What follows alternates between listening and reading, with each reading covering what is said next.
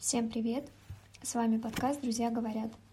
Сегодня мы записываем интервью с девушкой, которая уже в 20 лет стала фотографом и стилистом, студенткой МГУ и любителем в сфере fashion.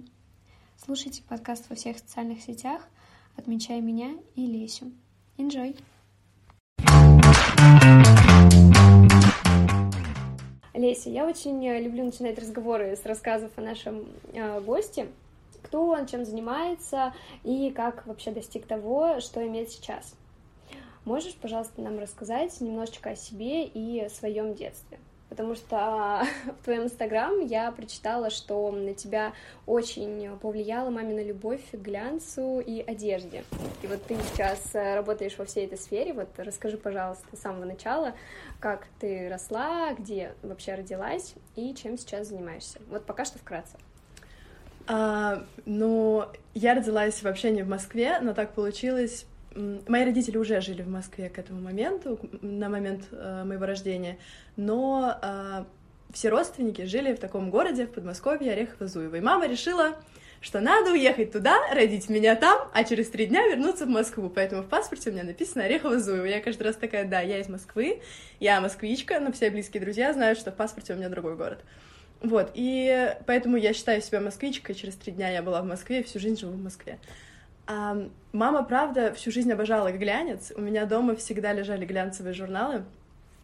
А, я помню, как из школы мы приходили с подружками, и там я занималась своими делами на кухне, не знаю, готовила что-то, чтобы их покормить, а они сидели и листали глянцевые журналы, и даже как-то раз одна из подруг забрала э, вок, по-моему, с собой, она такая, блин, можно я заберу, он тебе не нужен? Я позвонила маме, я говорю, мам, можно я его отдам? И она такая, да, конечно, отдавай. Это был выпуск серии там за сентябрь, а сейчас уже был октябрь. А, и я все время наблюдала вот эту картину, как каждые выходные, вообще довольно часто по вечерам мама сидела, листала вок. Я ничего не понимала, я просто видела картинки, я такая, прикольно, классно. А, а мама вчитывалась в тексты, ну, понятно, это уже взрослый человек. Потом а, это все еще имело прикладной характер, потому что на моих глазах каждый раз, каждую неделю обязательно разворачивалась такая картина, когда мама мерила разные аутфиты, а, одежду, подходила ко мне и спрашивала, как тебе. И дальше мы с ней вместе это оценивали. Когда я стала постарше, а, это превратилось в образ на показы. То есть папа с братом уезжали в деревню на выходные, а мы с мамой перемеряли всю нашу одежду. Мы составляли из них разные образы. То есть э, на полу была просто какая-то куча, гора одежды, которую мы перемерили. Мы составили из этого классные аутфиты. А потом мы это могли фотографировать, могли не фотографировать. Ну, в общем, мама, по-моему, кстати, всегда фотографировала или записывала в заметке. Я попозже начала так делать, и это помогало потом в течение недели уже знать, в чем ты пойдешь. Ну, вот это вот то, что сейчас очень часто советуют. Я это с детства делаю. Но благодаря маме, конечно. Вот. Она очень часто смотрела такие фильмы, как «Дьявол носит Прада», «Шипоголик», и это на меня очень сильно повлияло, потому что я обожала эти фильмы просто всей душой.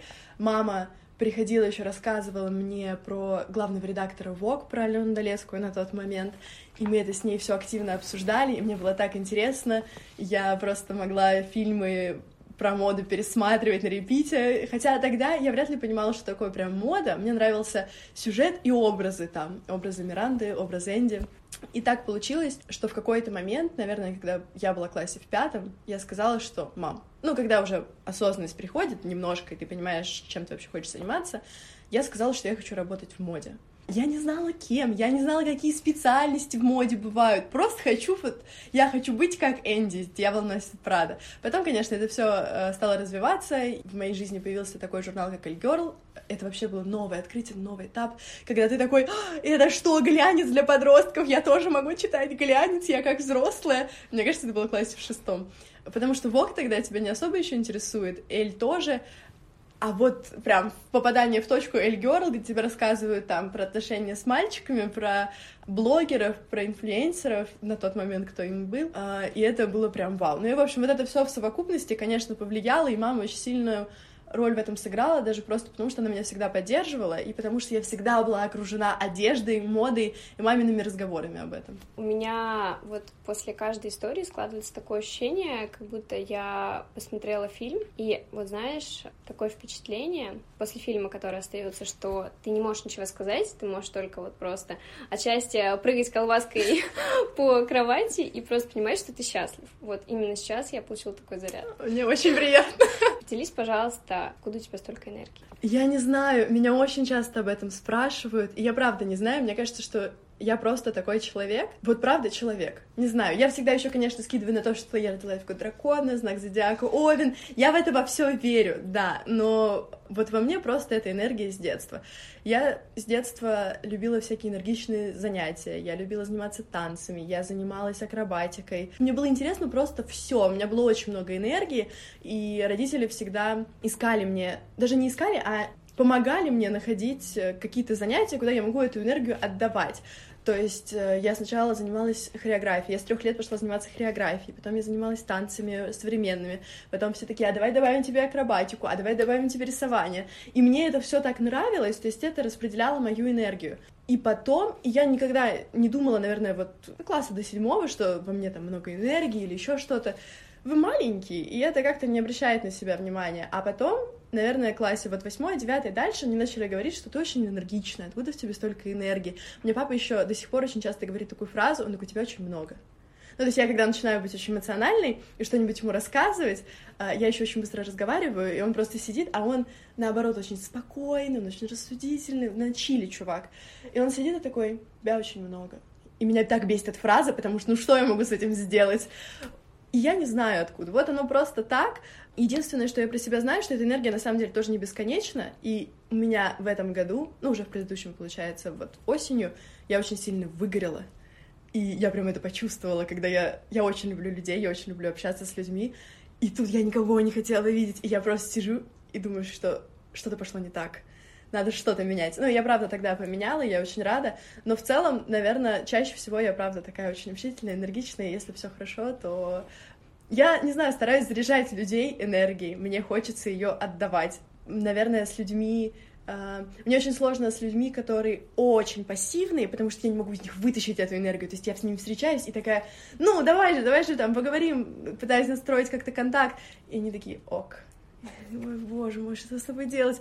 Либо наоборот, люди, которые оказываются еще эмоциональнее меня, меня тоже давят. То есть я такая, ой, какой ты страшный, нет, отойди. Мне кажется, с тобой рядом такие люди, прям такие же, как и ты, такие же заряженные и энергичные, определенно. Ну да, да, таких правда много. Вот э, я тогда хочу затронуть тему вообще твоей работы дальше, и чтобы ты тоже рассказала, как ты справляешься со своей просто гиперэнергией на работе, потому что все-таки она очень много сил забирает. Я знаю, что ты очень любишь стилизовать съемки, и, пожалуйста, расскажи, с чего начался твой творческий путь в этом деле, и чем сейчас конкретно ты занимаешься, сколько проводишь времени вообще за этой работой, и как получается немножечко успокаивать, скорее всего, свою энергию, потому что все-таки нужно сосредотачиваться, входить в контакт с моделью. Как так получается?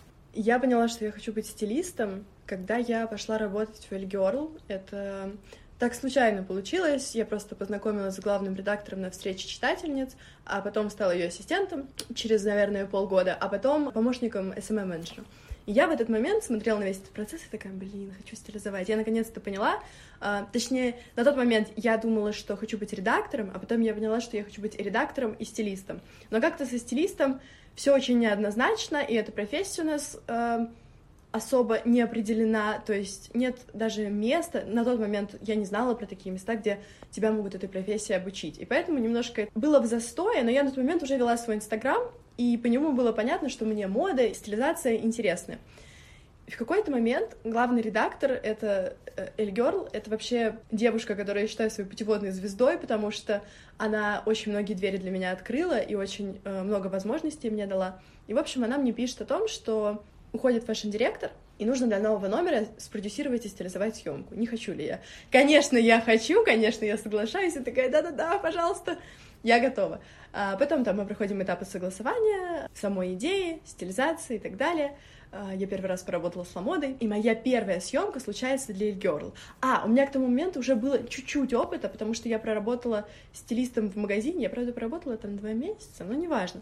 А, ну, там я научилась на людях стилизовать, то есть это был, был больше такой персональный стилист, а, потому что люди приходили в магазин, им нужно было подобрать аутфиты. Но это был единственный опыт, который у меня был, и такая серьезная первая съемка и стилизация, и продюсирование было для Lily Girl. Я считаю, что это старт, это просто какой-то отвал башки, потому что стартовать со съемки для глянца — это вау, когда у тебя нет такого опыта. Я поэтому считаю Вику, э, главного редактора Lily Girl зовут Вика, она просто, не знаю, я ее очень люблю и очень ценю. Потом случился карантин почти сразу. И, конечно, вообще все такое у меня была, э, было затишье абсолютное. Появился мой ТикТок. Я начала стилизовать там какие-то образы, ну, в формате видео. В какой-то момент подумала о том, что вообще-то я вот сейчас хочу быть продюсером. Хочу быть продюсером и стилизовать съемки.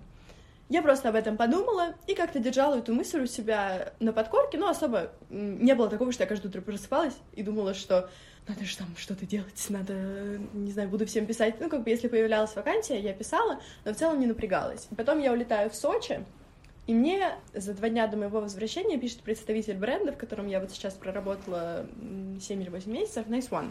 Он пишет мне и говорит о том, что у них есть вакансия SMM-менеджера. А я решила, что я SMM-щиком быть больше не хочу, бесит меня это. Я думаю, блин, ну, SMM-менеджер в марке одежды, это все-таки другое, может быть, попробовать. Я соглашаюсь. Я возвращаюсь в Москву, и первый этап собеседования — это созвон с владельцем. А, мы созваниваемся, и мне говорят о том, что сейчас открыты две вакансии, самый менеджер и продюсер съемок. Что мне больше интересно? Я такая, пожалуйста, возьмите меня продюсером. Он мне говорит, что, ну, может быть, вы подумаете, а не хотите ли вы совмещать две вакансии? Я такая, нет, продюсером быть хочу, пожалуйста. А дальше я там прохожу стандартный этап собеседования, тестовая съемка, все такое, и меня берут. Берут, потому что мы с ребятами, наверное, совпали и в стиле, и в подходе к работе. И там я начала уже активную стилизацию, то есть две съемки на неделе, две съемки ты стилизуешь. А, стилизуем мы обычно до съемки, то есть э, там, когда вы все вместе собираетесь, сначала я делала это одна, потом там мы вместе начали это делать. Стилизуете, фоткаете, и дальше уже просто берете определенные вещи с собой на съемку. Сейчас я не стилизую. Сейчас я в целом... Я ушла из Nice One чуть меньше месяца назад, и поэтому сейчас я занимаюсь съемками на фрилансе, то есть я выступаю как продюсер, и работаю через свой Инстаграм. То есть сотрудничаю с брендами как блогер. Поэтому не знаю, можно ли назвать стилизацию, опять же, стилизацией мой ТикТок э, и Инстаграм, ну, только вот в таком формате пока. Мне нравится стилизовать, но просто это довольно непростая тема, когда э, тебе нужно это еще с кем-то утверждать. Потому что тебе что-то может казаться классным, а людям не, ну, не очень или не нравится. И у вас случается такое столкновение интересов, и ты такой, а, ну, а тебе не нравится то, что они предлагают, и ты такой, м-м, класс. Но это как эти многочисленные истории, когда звезды приезжают на съемки, им стилист готовит одежду, и они такие, мне не нравится, я не буду это надевать. Ну, это очень сложно.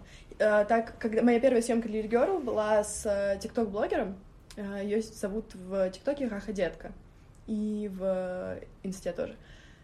Она потрясающая девочка, но до момента, пока мы с ней встретились вживую, я ее не знала. Ну, как бы я ее нашла, пригласила на съемку, но все. Я очень переживала, что она тоже сейчас приедет и там может сказать, ну как бы ты всего ожидаешь, и может сказать что-нибудь в серии «Я не буду это надевать, это не мой стиль» а ей все понравилось, она все надела. Про что-то она, правда, сказала, что, блин, прикольно, ну, чуть-чуть не мое. Но она вообще максимально, мне так понравилось с ней работать, это было потрясающе. И на самом деле со всеми моделями на съемках на наших все супер, все класс.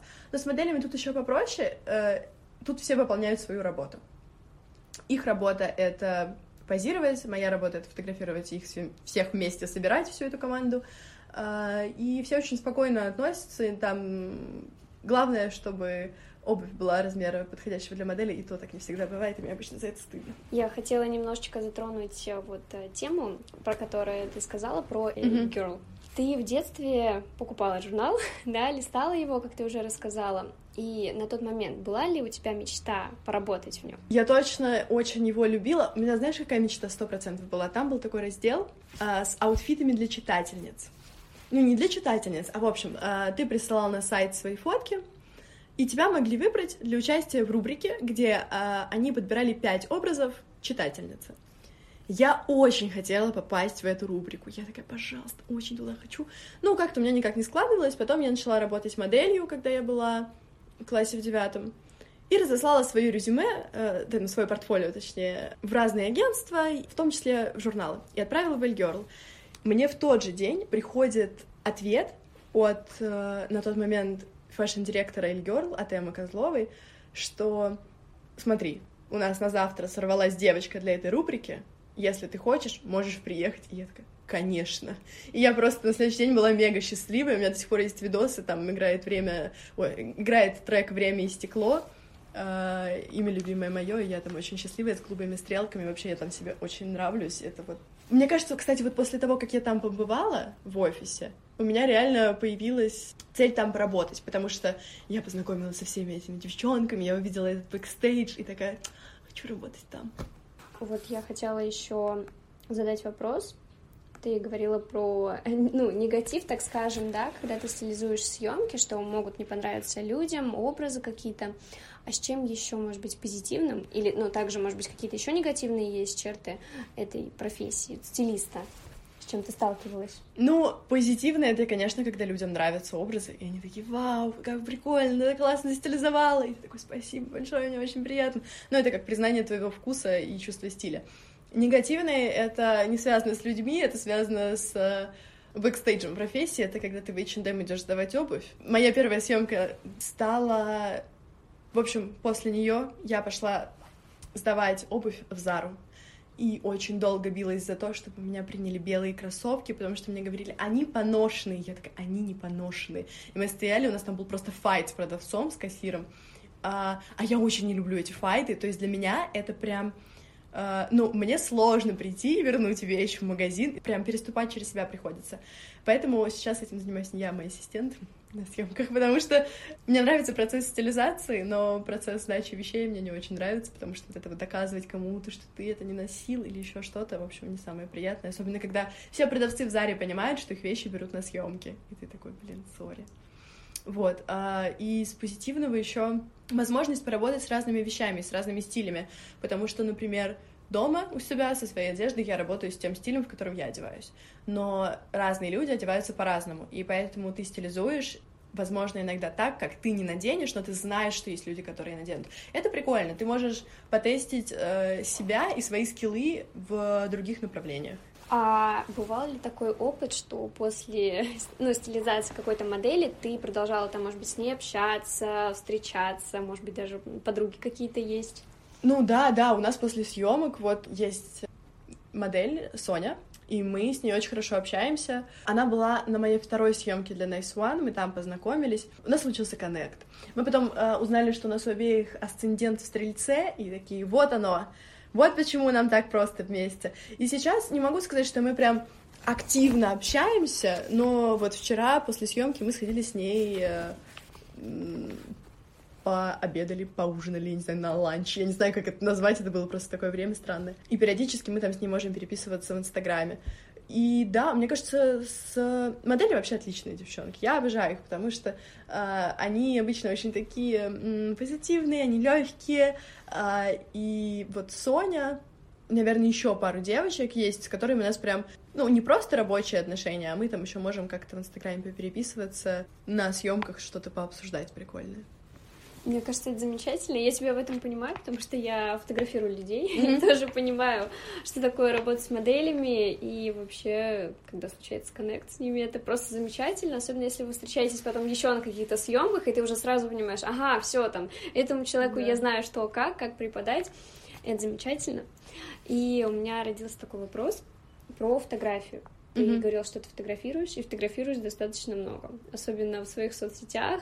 Это просто шикарно. Ты сейчас создала еще телеграм-канал. Конечно же, я на него подписана, все вижу. Это прекрасно, потому что обои всегда хочется поменять, куда-то фотографии сохранить, вдохновиться, поехать. И это замечательно. И расскажи, пожалуйста, для тебя это удовольствие или некая часть твоей работы все-таки есть? Uh, ну, я фотографирую на телефон, я не фотографирую на камеру. Пыталась когда-то, но я поняла, что это не мое, потому что именно как фотограф я себя не позиционирую. Скорее, вот продюсер, креативный продюсер, контент-креатор, креатор, как это сейчас принято называть. И мне в первую очередь просто очень нравится фотографировать. Нет такого, что я иду и думаю, что, блин, вот сегодня мне нужно сделать фотографии. Нет, я просто иду с телефоном, вижу какую-то красивую деталь и думаю, о, надо это сфотографировать. Конечно, мой блог я не расцениваю это как работу в негативном ее понимании. То есть мне максимально в кайф это делать. Я когда была в Сочи и вот делала все эти красивые картинки, я просто иду, я не могу не сфотографировать, потому что я так вижу, и мне очень хочется это передать другим людям, хочется показать это. Я даже когда в Клабхаусе, вот у нас была недавно э, комната, и мы разговаривали про Инстаграм, я там девчонкам сказала, что моя главная цель всегда была вдохновлять. И я могу делать это через фотографию, ну и через свои э, видео на YouTube-канале, которые, ну, через ТикТок тоже. Ну, в общем, через визуальный контент. Для меня это хобби, мое увлечение, то, что мне очень нравится. А фотография в э, формате, когда я фотографирую для брендов, конечно, это работа, но это тоже работа не в негативном ключе, это просто ты уже понимаешь, что нужно, чтобы вещь коммерчески хорошо смотрелась, чтобы она продалась. Тут уже немножко по-другому все работает, то есть нет такого, что тебе нравится какая-нибудь крупная деталь, и ты так, о, сфоткаю ее. Нет, ну тут как бы видение немножко меняется, и ты фотографируешь уже то, что ты понимаешь, что найдет отклик у покупателя, то, что будет продаваться.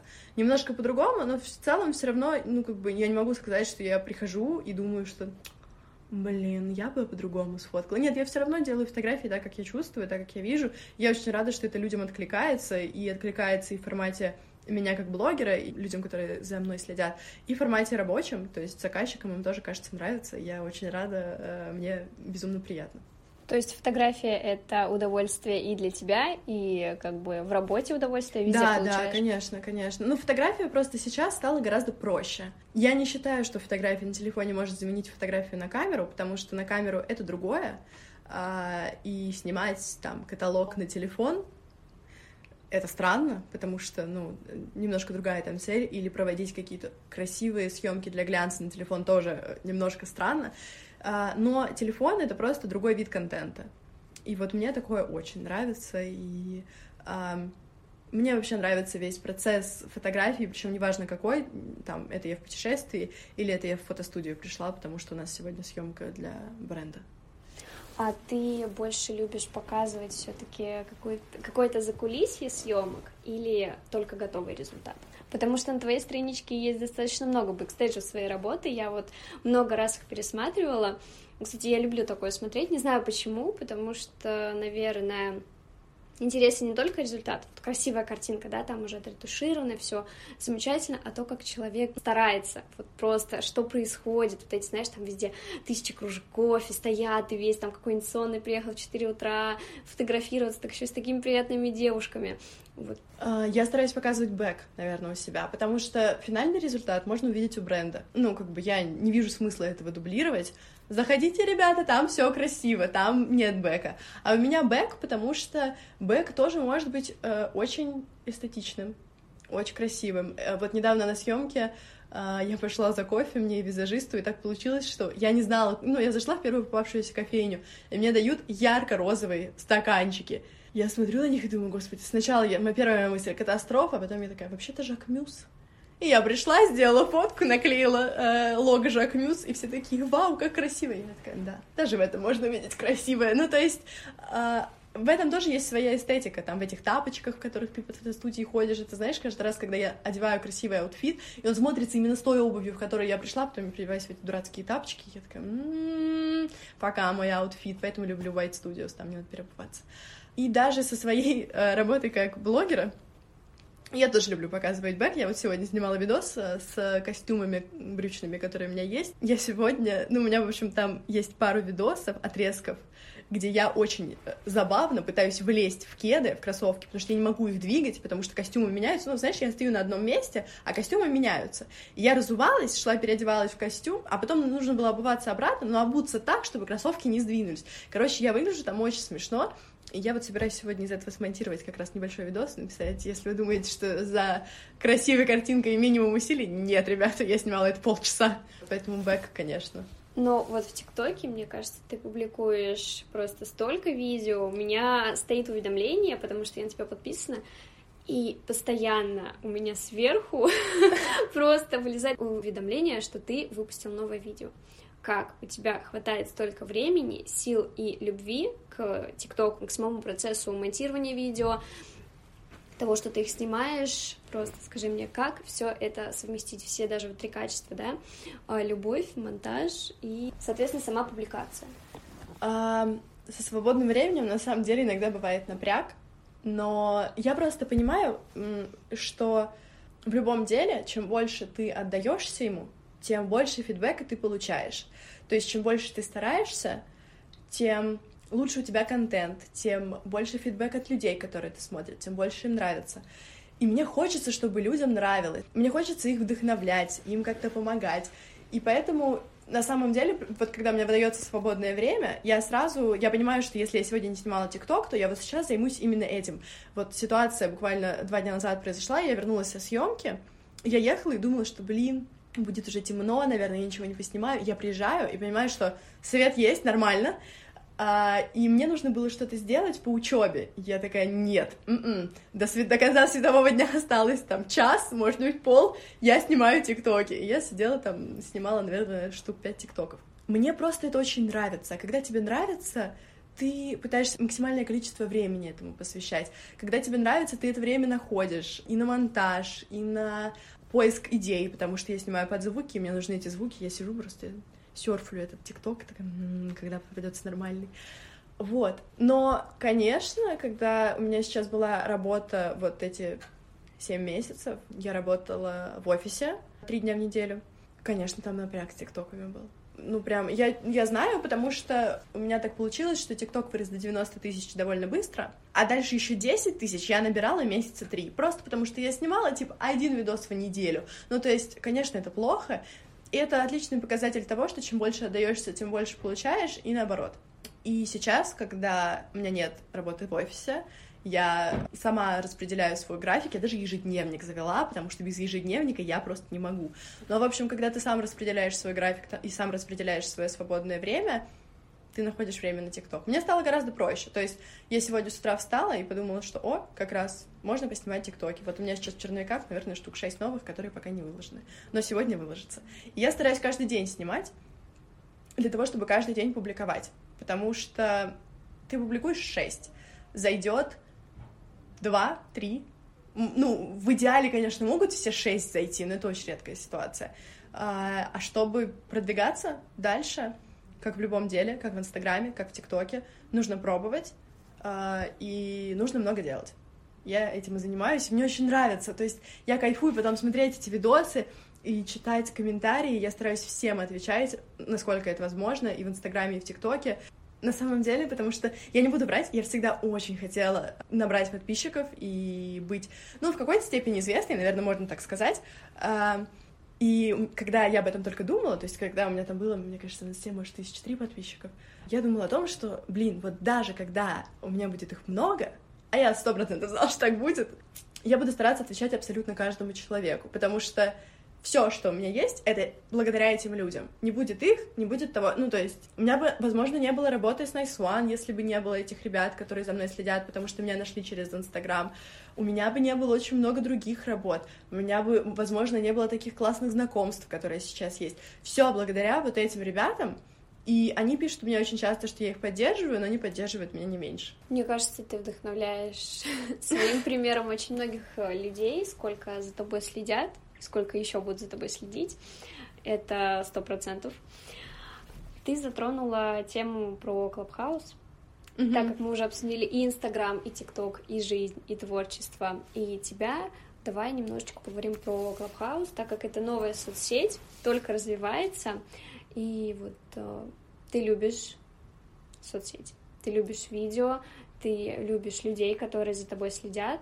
Расскажи сейчас про новую соцсеть, как тебе вообще а, пришла идея туда вступить? Понятно, что, конечно, новое, и мы хотим туда влиться, но с чего? Нужно получить ведь приглашение, да, мы немножечко расскажем, чтобы значит, зарегистрироваться, так скажем, в этой соцсети, нужно получить приглашение, и потом люди будут тебя как-то находить, но, скорее всего, сначала это будут какие-то твои друзья, вот, которые пришли из Инстаграма или просто, да, соседи наши. Как тебе вообще у тебя получилось вступить в эту соцсеть, кто тебе, может быть, подарил приглашение, или так сошлись звезды, что э, ты там тоже становишься достаточно популярной, мне кажется. Я не хотела регистрироваться в Клабхаусе. Сначала я смотрела на все эти сторисы и такая, блин, ну есть у меня подозрение, что соцсеть проживет недолго. А потом моя знакомая написала мне и предложила стать участником комнаты там, через два дня в разговоре про Инстаграм. Ну, я ей написала, что да, в целом я с радостью, потому что даже если эта соцсеть будет жить недолго, окей, попробуем, но у меня нет инвайта, ну, то есть меня там нет. И она такая, а, у меня пять, лови, и она отдала мне, отдала мне инвайт. Я зарегистрировалась, и вот тогда у нас была первая комната. Как я отношусь к Клабхаусу, я не поняла пока. То есть, с одной стороны, да, это прикольно, потому что ты можешь пообщаться с теми людьми, с которыми в обычной жизни тебе сложнее просто встретиться, чем в Клабхаусе, да, там, с той же Аленой Долецкой или с редакторами The Blueprint. С другой стороны, это съедает так много времени, это голосовые, то есть это голос, и у этого нет записи. В этом как бы их фишка, я понимаю, но есть люди, например, которым хочется потом послушать, или они не могут в данный конкретный момент. Как я отношусь к Клабхаусу? Есть такая не совсем понятная мне сторона, это все таки голос. Там есть такая штука, что ты иногда можешь быть не очень включен в беседу. То есть у тебя в моменте, когда другие люди говорят, есть время просто сидеть, чилить в Инстаграме, что-то листать, потому что чем это отличается от живой дискуссии? В живой дискуссии, даже если ты не согласен, ты можешь об этом смело сказать, сказать, ребята, подождите, давайте, ну, я не согласна с вами. А здесь ты больше напрягаться будешь, э, если ты попробуешь сказать, что ты не согласен, потому что превратится это в базар какой-то, как, ну, если все начнут включать микрофоны и кричать, что у них свое мнение, а пока ты дождешься, пока твоего мнения спросят, то очень много времени, и, в общем, это формат, который прикольный, в нем есть свои плюсы, есть свои минусы. Я не думаю, что он долго проживет, в том числе потому, что он съедает очень много времени. Я не знаю, как эти люди живут, которые там сидят по 24 часа. Ребят, вы ничем в жизни не занимаетесь? Типа, вообще? Вы просто такие с утра просыпаетесь и думаете, о, клабхаус. Не знаю, заходят и сидят, бегают по разным комнатам. Плюс там очень много вот этого, знаешь, я предприниматель, заработал а, миллион в свои 17, и расскажу тебе как. И ты такая, м-м, спасибо, чувак, класс. Ну, то есть, это просто какие-то инфо-цыгане. Но при этом в этом можно увидеть положительную сторону, потому что есть реально интересные беседы. То есть даже The Blueprint или ребята, которые разговаривают про Инстаграм, про блогеров, мне это все интересно, мне интересно это слушать. Потому что так ты себя ощущаешь, как будто на личном разговоре там с блогером. Я недавно, вчера, мне кажется, или позавчера, случайно, ненадолго попала в комнату с Дианой Мелкановой, и мне было очень приятно. Я такая, блин, прикольно. Она рассказывала про свой Инстаграм и про, по-моему, немного там было э, продакшн ее видосов и коллаборации с брендами. Это классно послушать, потому что где ты еще это узнаешь? А вот это вот то, чего там много, из серии молчаливое знакомство, не молчаливое знакомство. И вот это все, и я такая, вот. Но посмотрим, что с ней будет. Просто сейчас у Клабхауса есть и явные сторонники, и явные противники. Вчера только читала пост от девушки, которая высказалась э, очень против него. И я ее тоже понимаю, там как раз у нее один из аргументов был, где взять столько свободного времени. Ну, я согласна. Для меня тоже вот сейчас Клабхаус — это просто вот какое-то развлечение, в которое ты зайдешь, поймешь, что нет, э, сегодня как-то не очень, потом зайду, когда у меня там будет, да, свободные 20 минут, может быть, кого-то послушаю.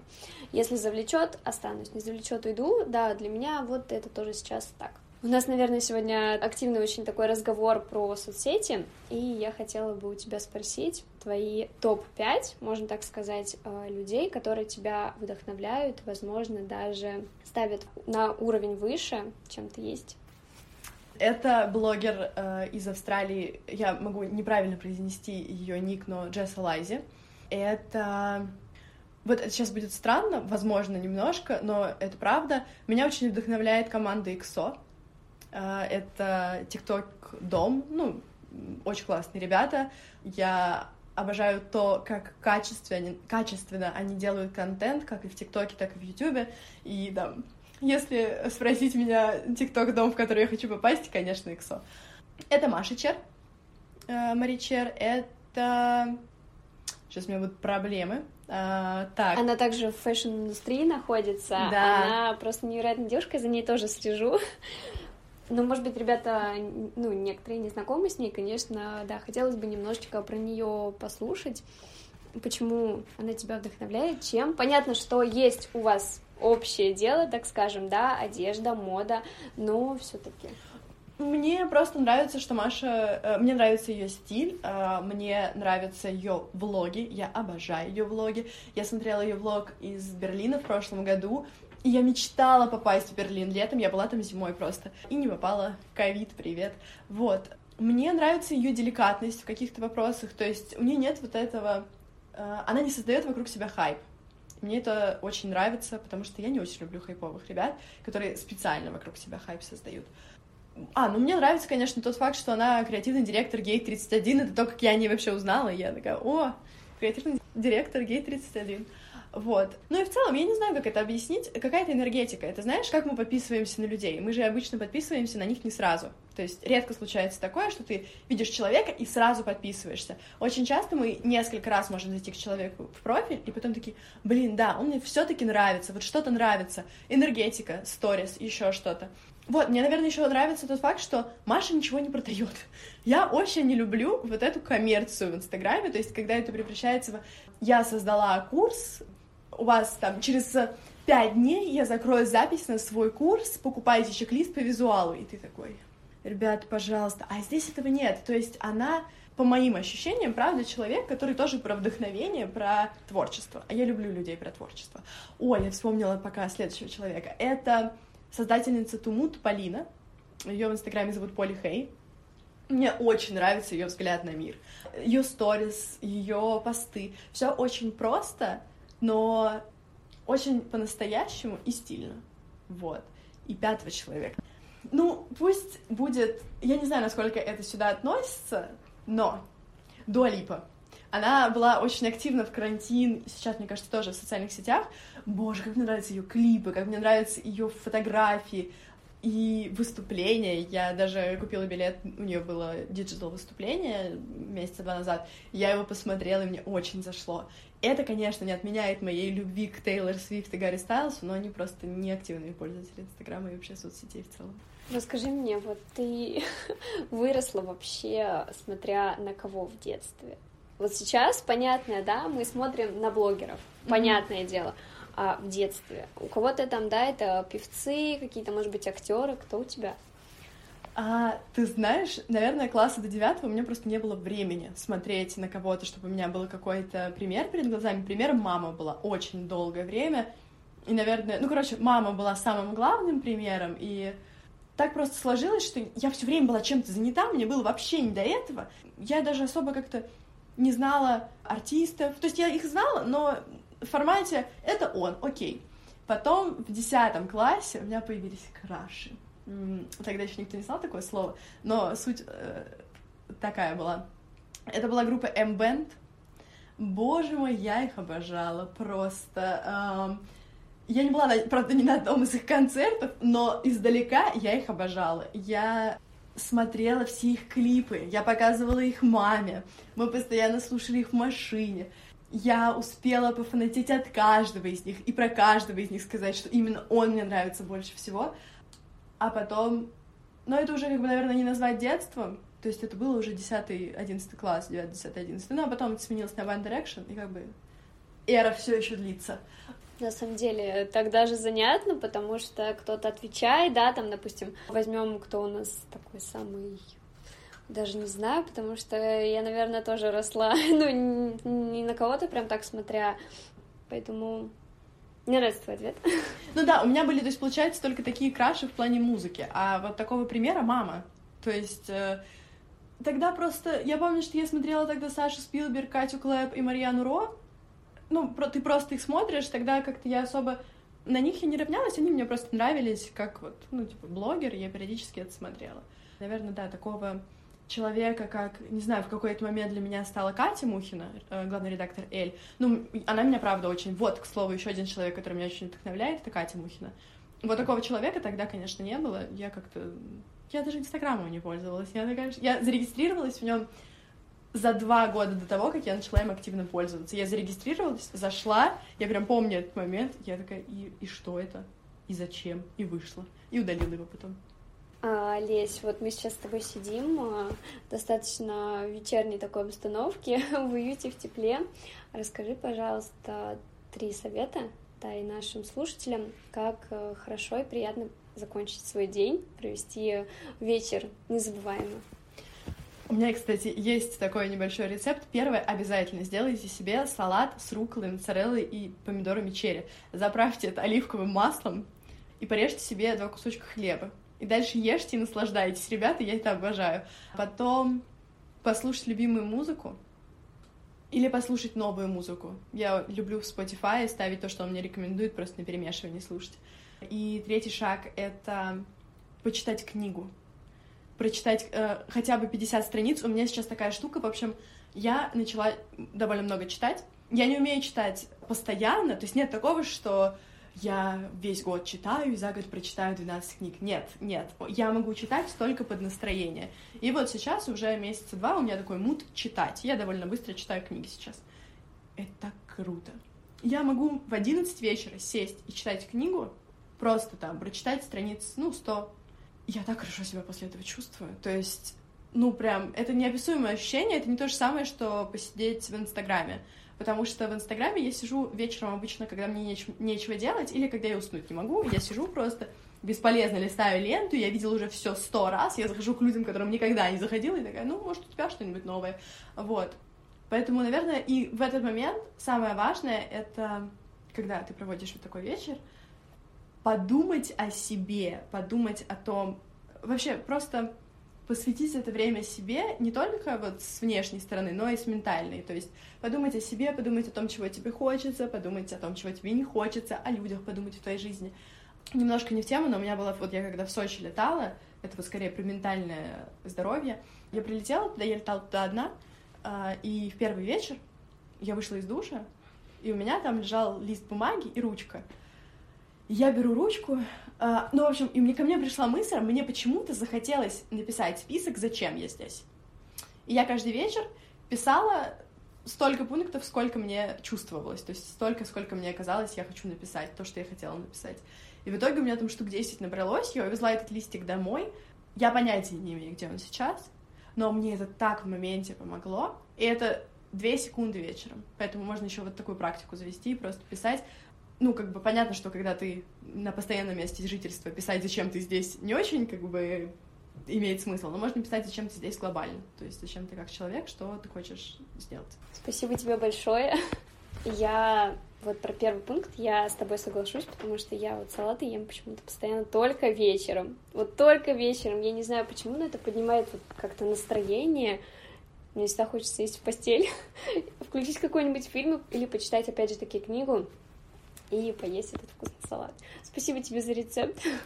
Обязательно я, по крайней мере, его точно попробую. Обращайтесь. Я не умею готовить, но это самое простое, что вы можете приготовить. И полезное, между прочим, тоже. Да. Легкое всегда полезное, да. как говорится. Спасибо тебе еще раз, что ты пришла сегодня к нам в гости, что ты поговорила, рассказала о себе. Возможно, даже люди, которые на тебя подписаны, узнают немножечко больше о тебе. Спасибо такое... тебе большое за то, что вы меня позвали, потому что, наверное, это сейчас я не то чтобы много интервью давала, но это мое самое честное и самое большое, возможно. Мне очень приятно, что ты меня пригласила, правда, потому что всегда приятно, опять же, это как...